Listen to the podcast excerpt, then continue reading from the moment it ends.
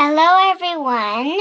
My name is Rachel, and today we are going to talk about blue whales. But first, before we get into that, I will answer the question from last week.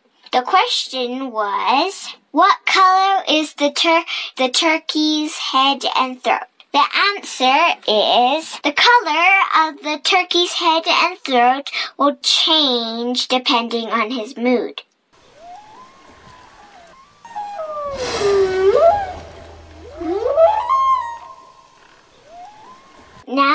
Start to talk about the blue whale. The blue whale is the size of three school buses. A blue whale's heart is the size of a small car. It is the largest animal known to have ever existed.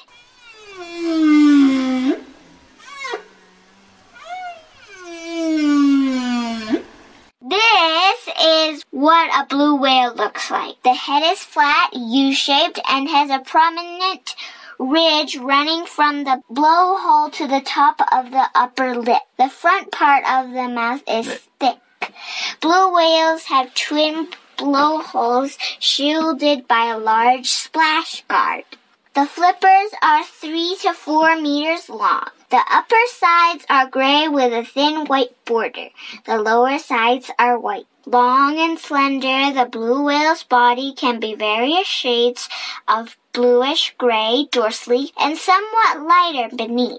Blue whales can reach the speeds of 50 kilometers per hour over short bursts, usually when interacting with other whales.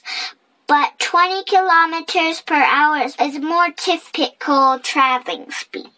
It eats animals, small animals called krill. A blue whale has to eat two to four tons of krill each day. Blue whales were abundant in nearly all the oceans on Earth until the beginning of the 12th century. They were hunted almost to extinction by whale hunters.